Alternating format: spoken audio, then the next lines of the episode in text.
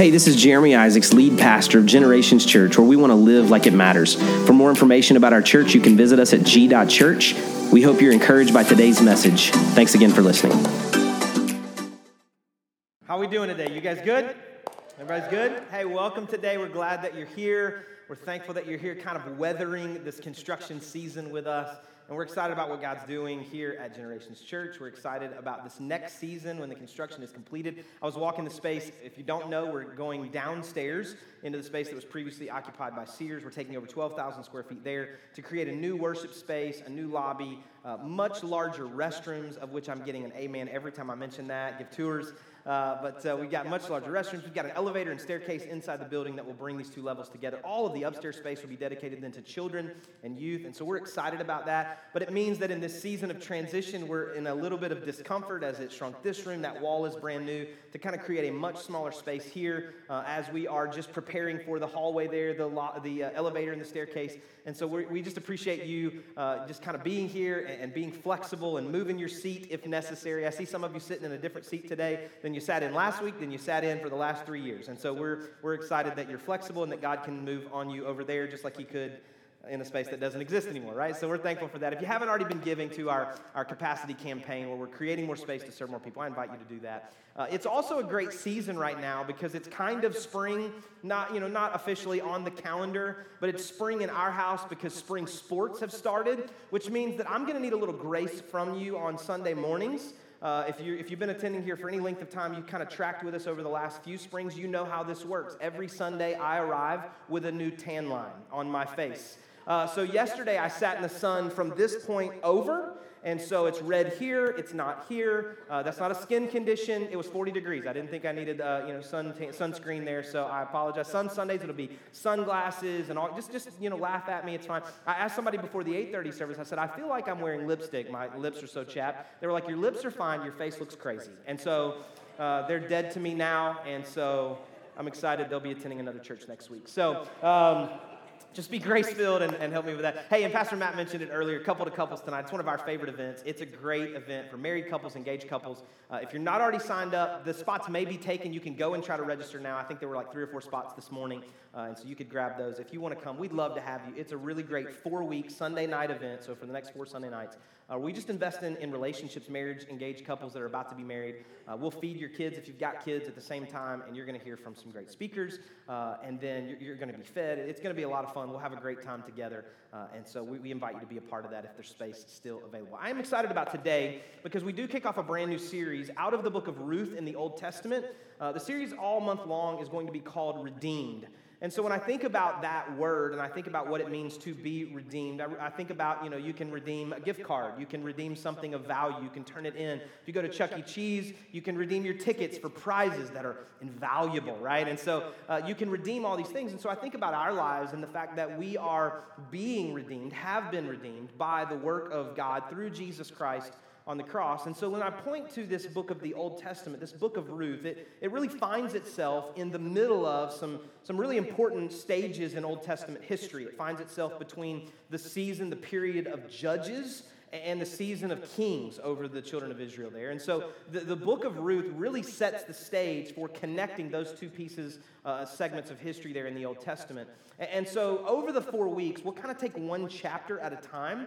But for us to understand the story, and I don't have to get to the end of the message each week and go, we'll come back next week for the rest of the story, same bat time, same bat channel.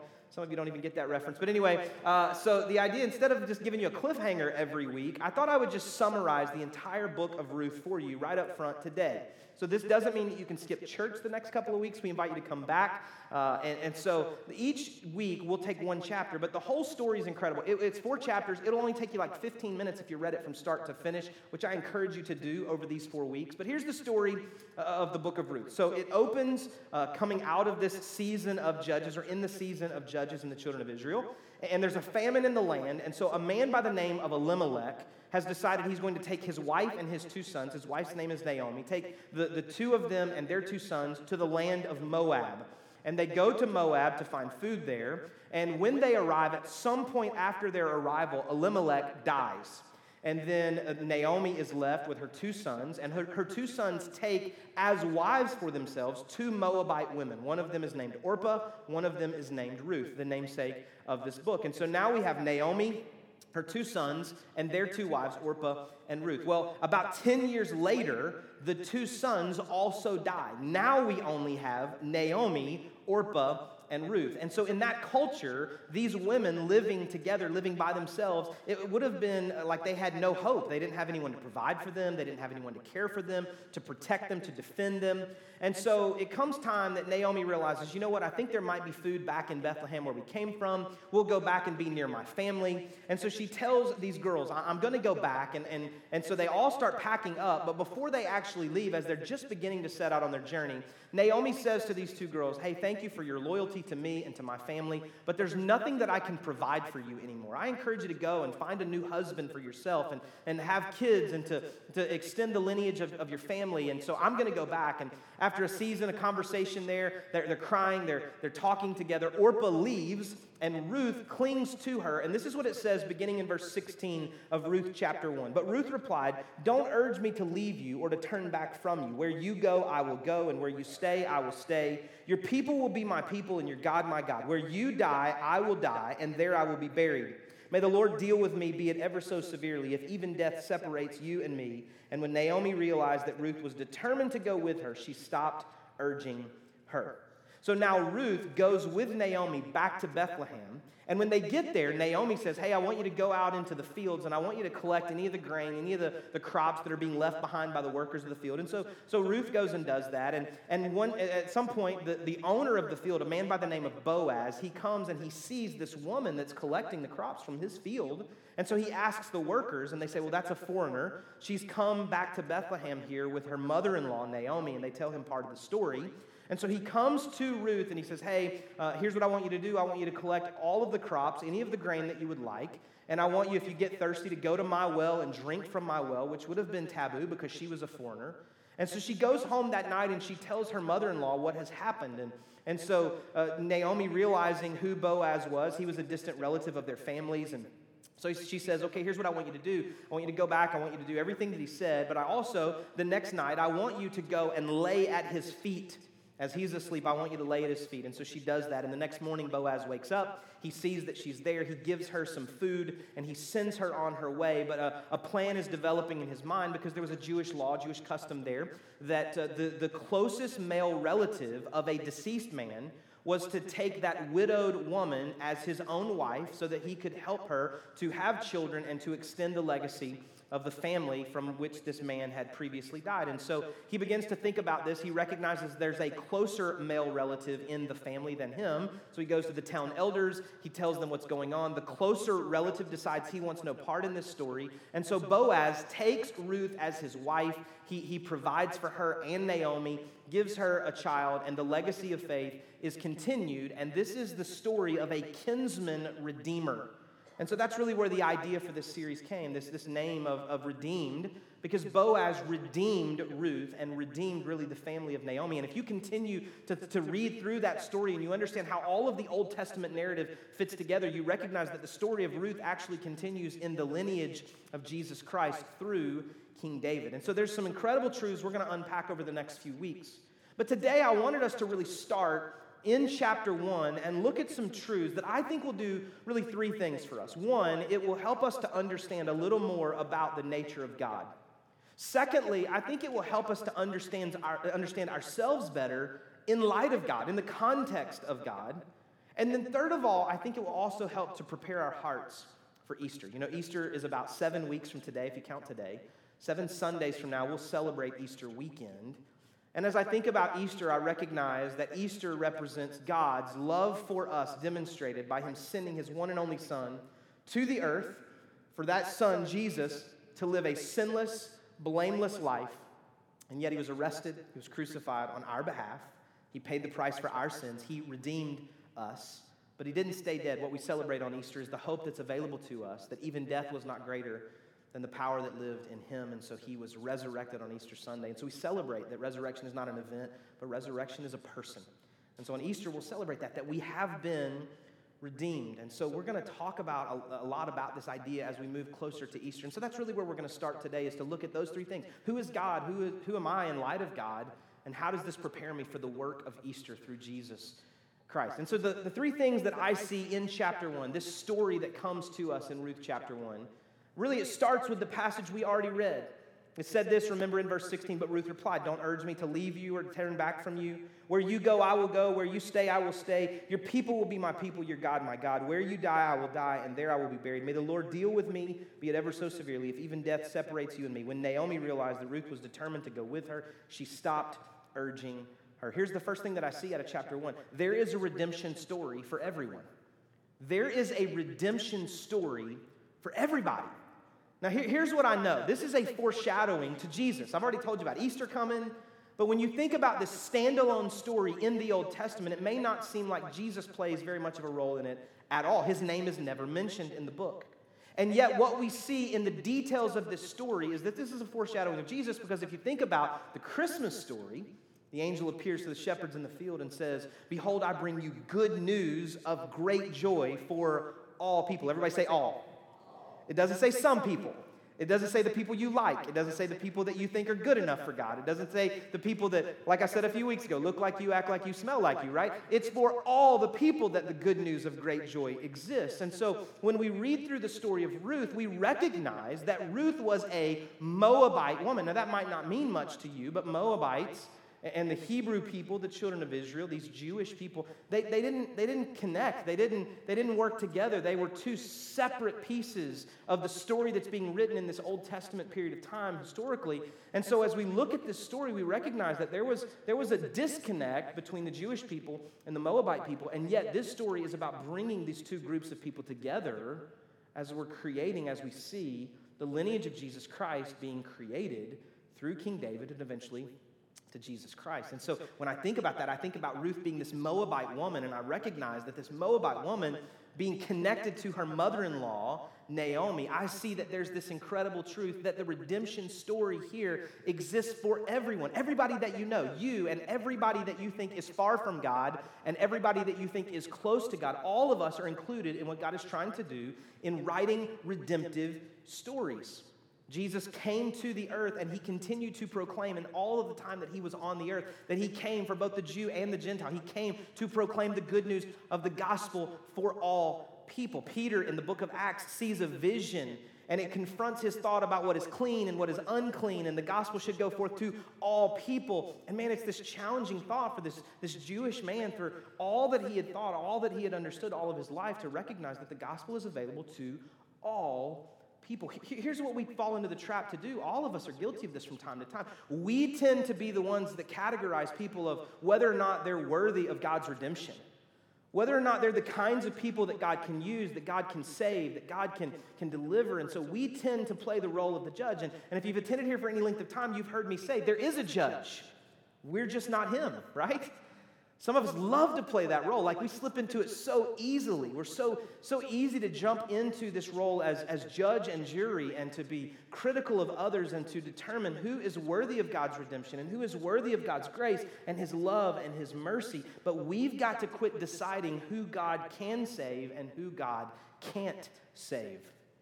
We have to understand that God plays that role. I watched a video this week of a celebrity who has kind of recently uh, come out with this idea that he has very much fallen in love with Jesus and his life has been transformed. And, there, and there's been a lot of thought within the church and circles of faith that, you know, we'll see, we'll watch for fruit, you know, because that's what we, that's, that's our job. We're supposed to watch for fruit to see if they're sincere and all of that. That's not our job, by the way.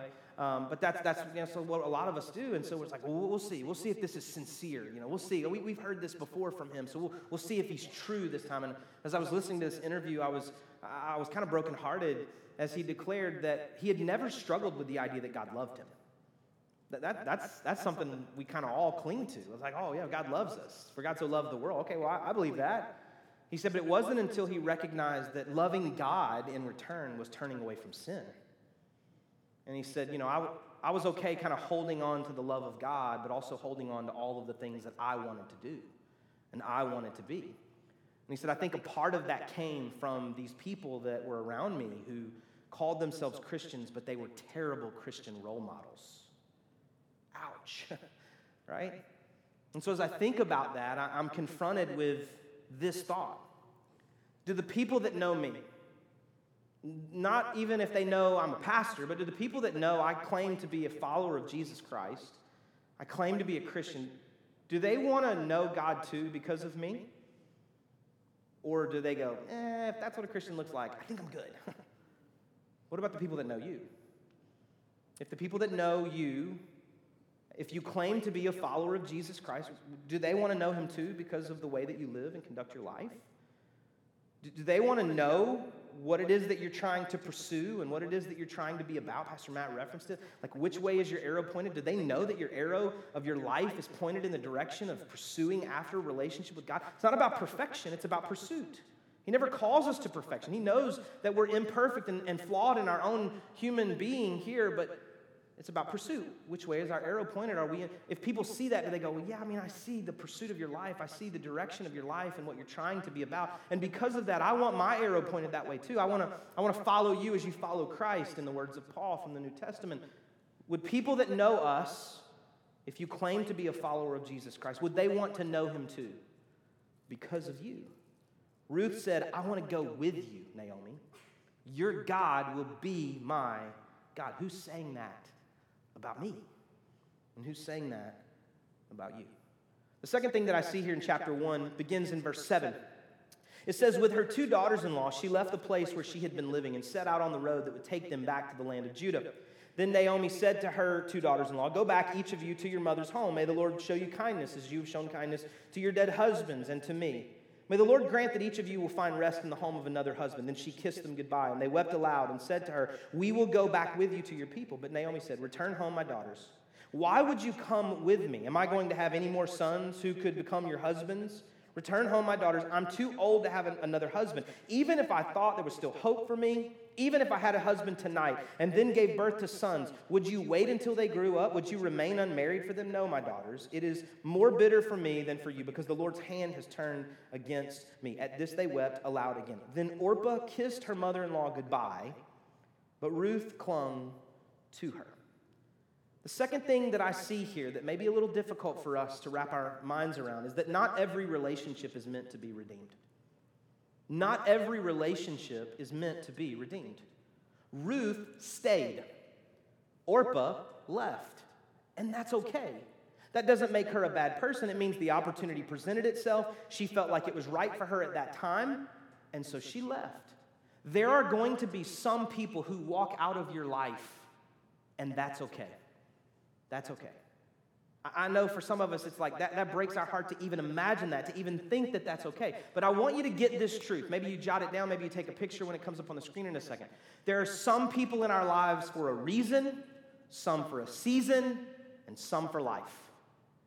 People in our lives, some of them are in for a reason. There is a reason that God has them in our life, that God wants to do something through this relationship. There's something that they can do or that we can do that enriches one or the other or both of us. And so there's a reason for this relationship. And so God has brought them into our lives and brought us into their lives for a specific reason. But when that reason ends, it might be time for the relationship to end. There are some people that God has brought into our lives and brought us into their lives for a season. We needed them in this season. We don't know if we would have made it without them. We don't know how we're going to make it without them as we think about what we're walking through in this season. But when this season ends, it may be time for the relationship to end. But there are some relationships that are for life. You, right now probably, hopefully, are thinking of one or two or five or eight people that it's like you're just in this thing for life. The covenant relationship you've made together with your spouse is one of those that God intended for life till death do you part. But there are friendships and other relationships that are for life. Like you might see them every day, you might talk to them all the time, or they may be the kind of relationship that you don't see them for a, few months at a time, or maybe even a few years at a time. But when you walk into the restaurant, you just pick right back up where you left off. You know the backstories, you know the inside jokes, you, you know what they're walking through. If they called you at 2 a.m., you'd come running.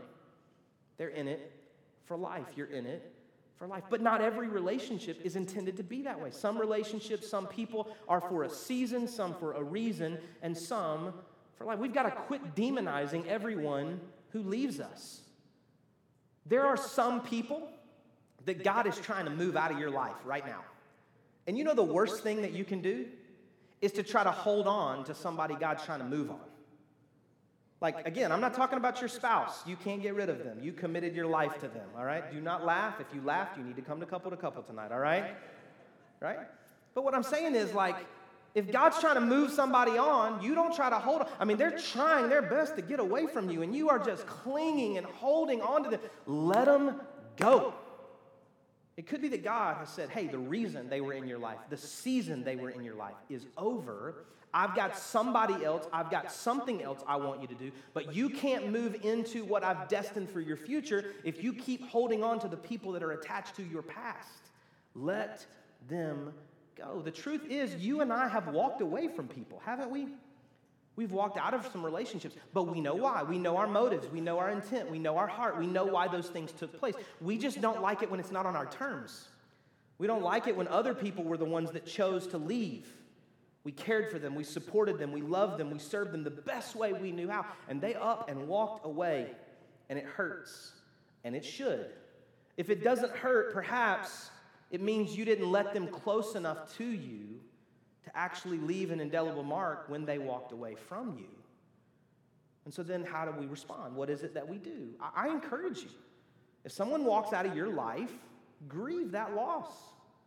If you want to cry, cry. If you want to be mad, be mad about it. But ultimately, at some point, we've got to heal up and we've got to pursue other growing, healthy, edifying relationships for our lives.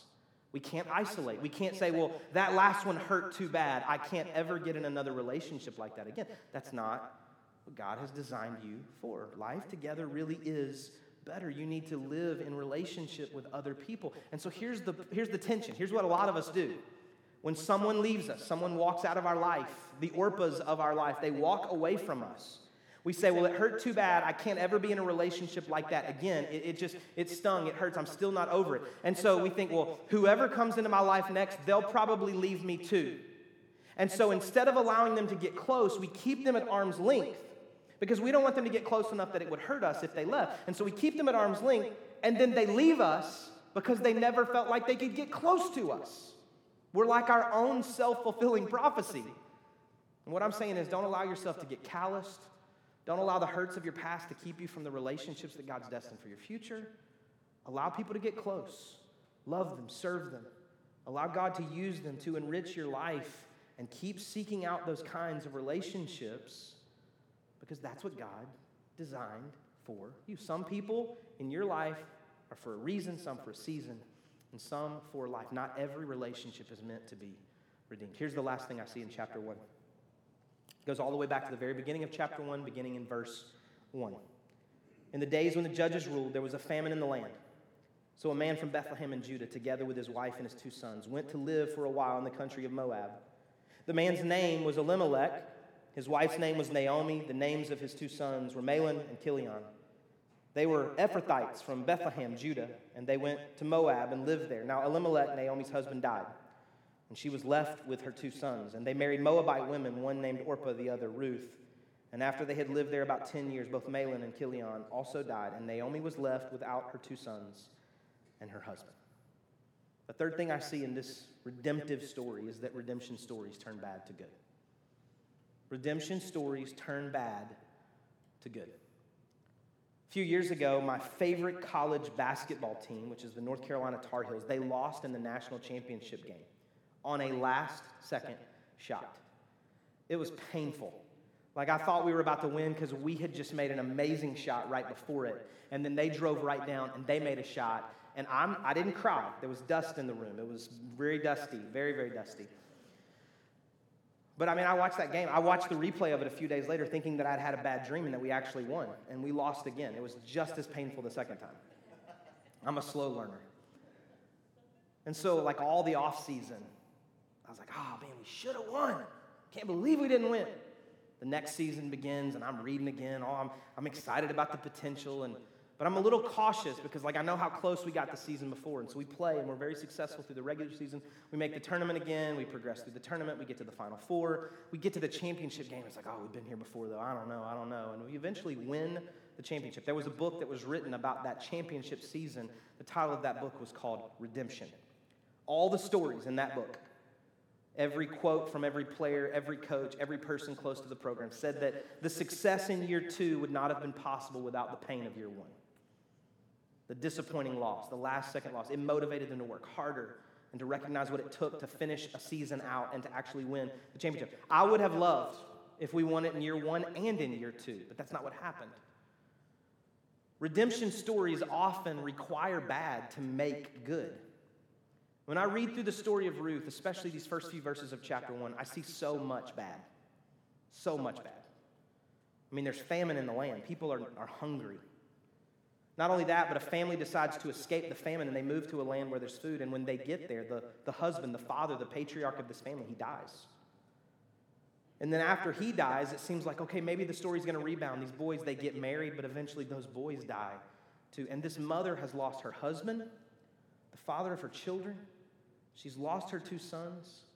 And she's left with what are probably two incredible women, and yet these three women together can do nothing for themselves in that present culture other than beg for the mercy of others to provide for them. There's so much bad. Now, here's what I'm not saying. Please don't hear what I'm not saying today. I'm not saying God caused the famine. I'm not saying that God killed Elimelech. I'm not saying that God killed those two boys. But I am saying that there are patterns in Scripture that show us that where bad things take place, God can redeem those bad things and turn them to good. When I read to the book of Romans, I recognize in the Jeremy paraphrase, without trying in any way to distort or take it out of context, that God can work all things together for the good of those who are following after, pursuing after Him. There is that pattern in Scripture. That we don't have to believe that God causes every bad or negative thing, but we believe that God can take those bad things and eventually turn them toward good things that we can actually reap the benefit from. And so often, when we're in those bad things, we just don't have a clue how in the world good can come from bad. And yet, when we read the story in context, we recognize that it was famine that brought them to Moab. And it was love, I guess, that brought those two boys together with their Moabite wives. And even with famine and even with death, it was a Hebrew woman and a Moabite woman that returned to Bethlehem to eventually meet a man named Boaz so that the legacy, the lineage, the family tree of Jesus Christ could continue through the line of King David all the way to Jesus. Redemption stories turn bad to good. And, and, and I know sometimes, like in the middle of the bad, it's really hard to find some good. Today is March the 1st. March the 2nd will always be an important day to me because tomorrow is the anniversary of the passing of my mother. She died nine years ago tomorrow. And man, in the two years before her passing, we prayed and we prayed and we prayed and we believed with full faith and confidence that God would heal her. And it seemed like in certain seasons of that two years that He did, her numbers would improve, things would progress in ways that the doctor seemed excited about. And then she took a turn for the worse. Valentine's Day 2011, Corey and I made our way to the hospital. And over the next two and a half weeks or so, we stayed as close to her and my dad, my brother, and our extended family as we possibly could. And nine years ago tomorrow, I was laying in her bed, right beside her. We'd been singing, we'd been praying, and she took her final breath. It still hurts. Tomorrow is going to be awful. It always is. It hurts. It's bad. In no way would I try to tell you that, like, no, it's good. It's, it's bad. And yet, there are some things that God has taught me over these last nine years that I don't know that I would have learned otherwise. It doesn't mean that that's what I would have wished for if given the opportunity. It doesn't mean that I wouldn't go back and change it if I could, because I absolutely would.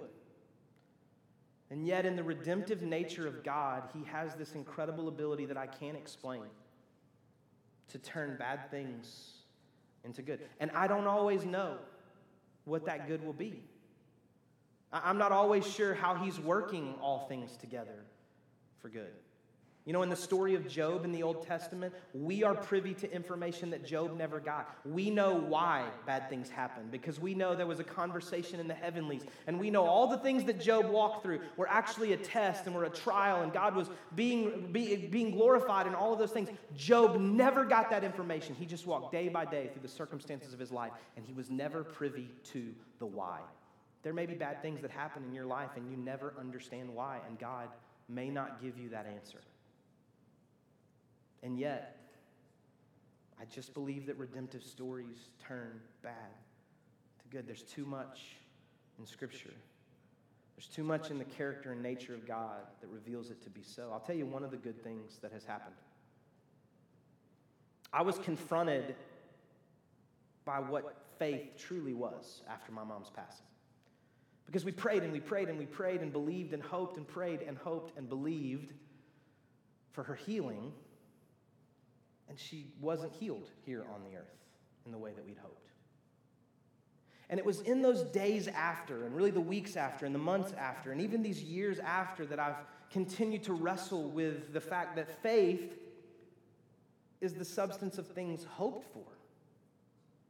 That it was the trusting in God that He could and believing that God could that was actually a revelation of my faith. And ultimately, now I'm confronted every time I pray for you for healing.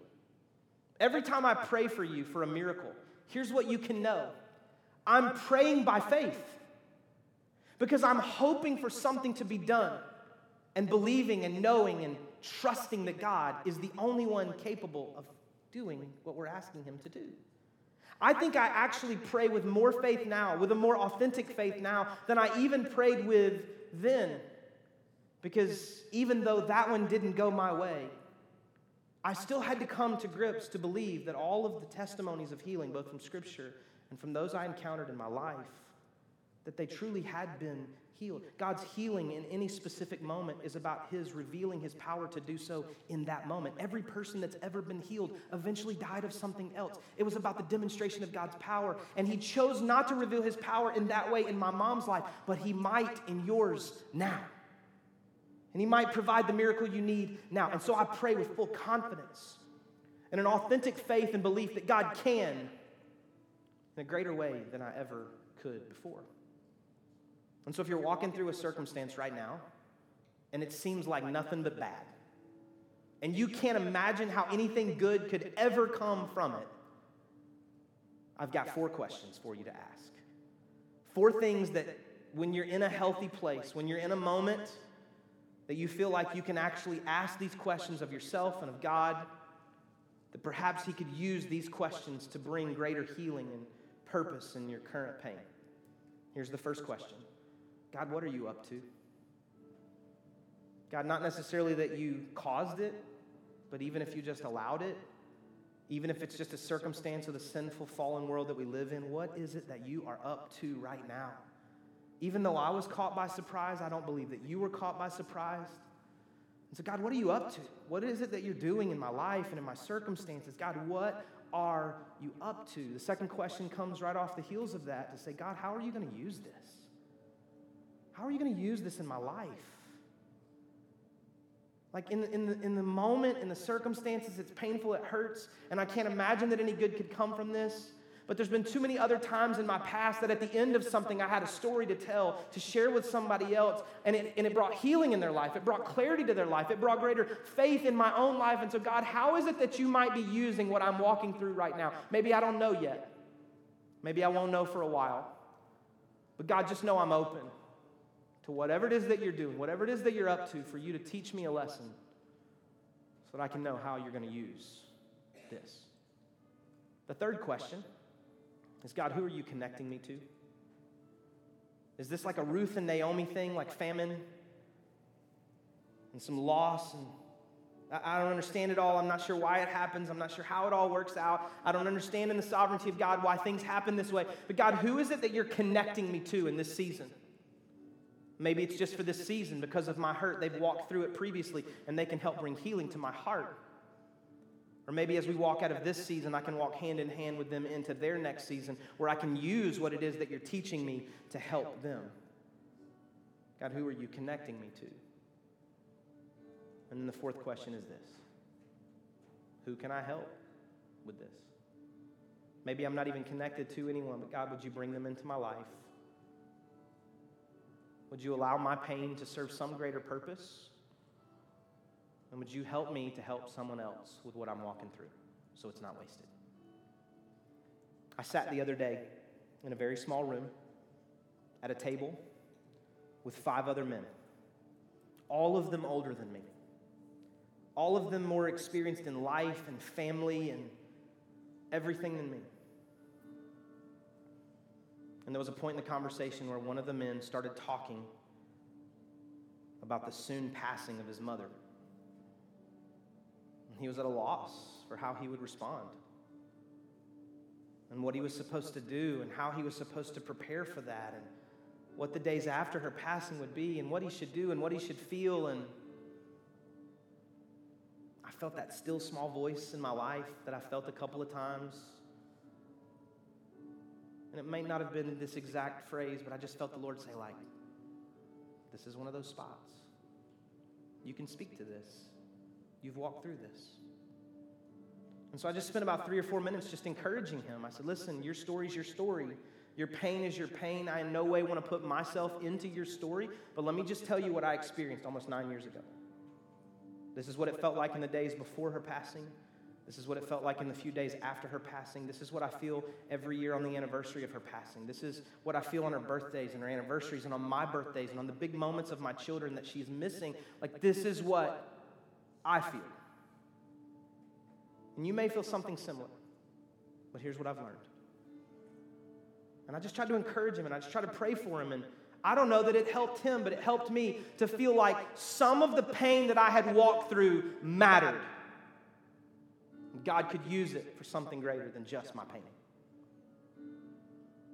Redemption stories turn bad to good.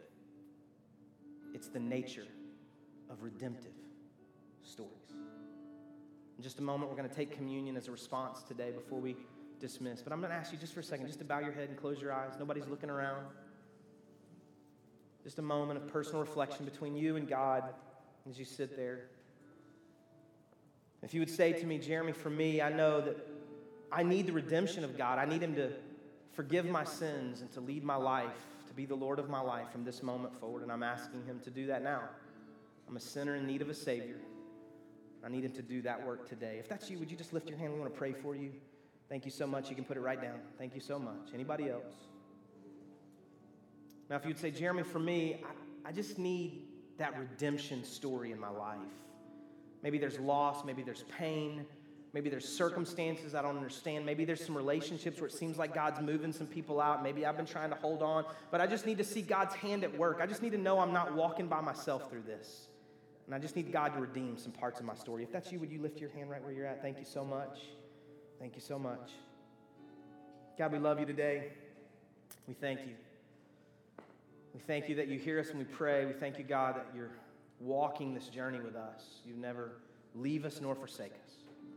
I pray now, God, that you would save those who have asked for forgiveness, change their eternity now, not just for them, but for generations to come as they begin to write a new faith story with their lives. God, I pray now for those who lifted their hands to say, I just need, I just need to see this redemptive story at work. I, I'm hurting. I'm walking through something. I don't understand something. Loss, hurt, pain, tragedy, relationships, brokenness, whatever it is, I just need to know that God is with me and that God's redeeming these things. He's working these things together for good. God, we believe that you do these things, and so we ask you to do them now. In Jesus' name we pray. Amen. Thanks again for listening. If today's message was an encouragement to you, we invite you to share it with your friends and family. Maybe subscribe, rate, and review the podcast. It just helps us spread the word about what God's doing here at Generations Church. For more information about the church, visit us at g.church. Have a great day, and God bless.